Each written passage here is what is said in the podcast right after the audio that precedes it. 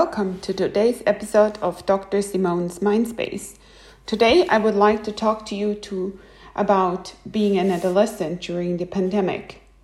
I've been trying my very best to advocate for adolescents since this is a group that has been mostly ignored in the public health approach and also in the social discourse. Adolescents have always faced criticism. This is nothing new. This has already happened during Aristotle, who has been commenting on the rude language of adolescence. So that sort of dialogue or dimension going on is very common really with adults and adolescents when it comes to language. But nowadays it is also very concerning that we ignore oftentimes the needs of adolescents because we're so preoccupied with our own needs as adults to get through the day through this pandemic year.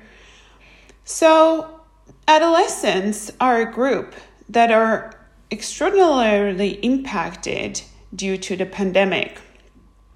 Schools are closed or have been closed or remote. Teaching is remote. Teaching is semi-remote, some hybrid versions as well, but many adolescents are at home. They're not allowed to meet their friends or only in very limited amounts. Social gatherings are limited. Sport activities are very limited, which is another concern. For example, even if schools are open, maybe the school active sports are not. And adolescents move less. They are more at home, which all contribute to their mental and physical well-being not being on top. And of course, parties are canceled. And if you're an adolescent, of course, you want to spend some time going out clubbing. I remember that was a big topic when I was in that age, which party to go to, which line you could avoid by having some friends that had contacts, and so on and so on. So being stuck at home with their parents that are working from home, are stressed themselves, that can cause tension and arguments.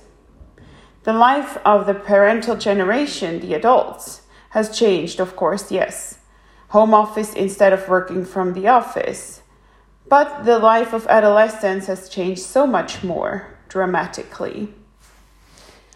So even if they're not a risk group, they pay the price out of solidarity for the older and more vulnerable risk group generations.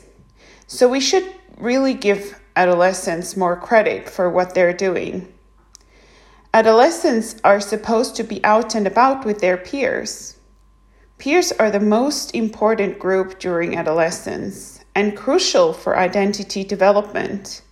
So I'm actually concerned how this generation of young adults that has been impacted so much in their social gathering and identity development because they were not able to be surrounded by peers as much as they are supposed to be for a normal development.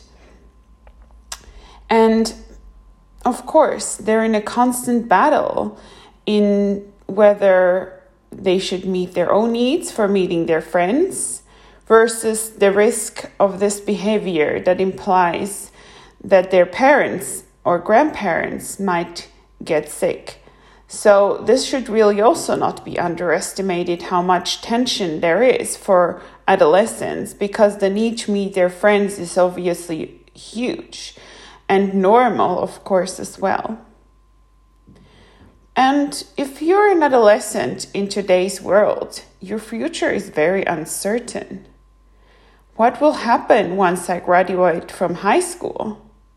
Will I be able to attend university or find an apprenticeship when the economy is going down? How will university and work look like in the future when physical attendance remains limited or is cancelled even? I really want to highlight this society's lack of understanding of this age group being very concerning. We all have a duty and task to emphasize with adolescents be more tolerant for their social interaction with their peers and not constantly be sort of irritated when you see gatherings of adolescents, and also not dismiss their needs. So I really hope that adults hear this and start to be more empathic and more understanding for adolescents. And adolescents hear this and feel there is people out there that do understand them. And please contact me. Do not hesitate to give feedback and also seek for help.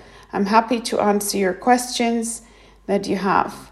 So have a wonderful afternoon and have a great week ahead. Thanks for listening and take care. Bye.